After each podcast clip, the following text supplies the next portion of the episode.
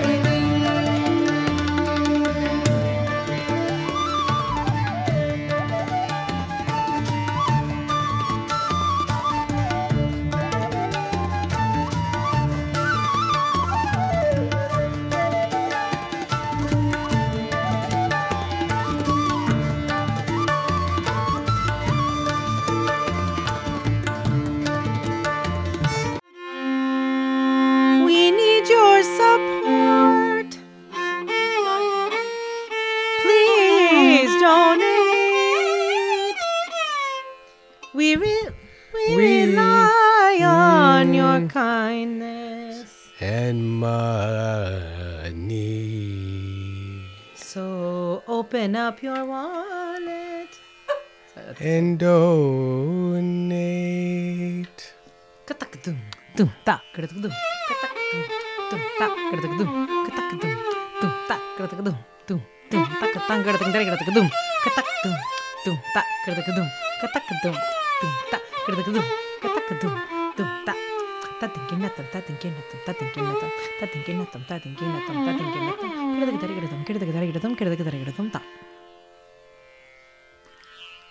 Thanks for your donations. You guys are going to keep us going for the years to come.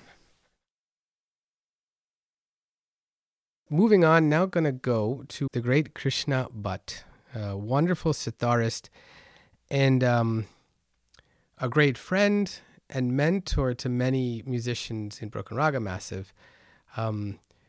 He's been around and has been staying in Brooklyn and visiting our weekly jam session and playing with many of us for the, past 6-7 years. And, I can't say enough about the type of person he is, the generosity he has with music and with his own, heart and love for music. So we are really honored to have Krishna Ji as part of the festival. He's played for the festival a few times in the past, and they've always been breathtaking. So we're going to go to his set where he's joined by Mir Naqibul Islam. And this set was recorded at Pioneer Works as well, which, honestly, the space is incredible, and I think you're going to thoroughly enjoy it. Right before the music, you'll hear Krishna Bhatt in an interview talking about BRM at one of our old stomping grounds, Yart Cafe. It's like Shakti. You know what Shakti means? It's like energy. And everything needs fire and energy to keep it going, whether it's an old tradition or new tradition, you need that fire. So I feel that energy with BRM Shakti that is like, evolving and also raising it higher and higher. Because all traditional arts have to survive, and they always switch places. Wherever it was being patronized, that's where they would travel. It's like water. You can put so many barriers, but it won't stop. It will find its way and find a niche or, where it's happening. So I think this is where it's happening, and it's great.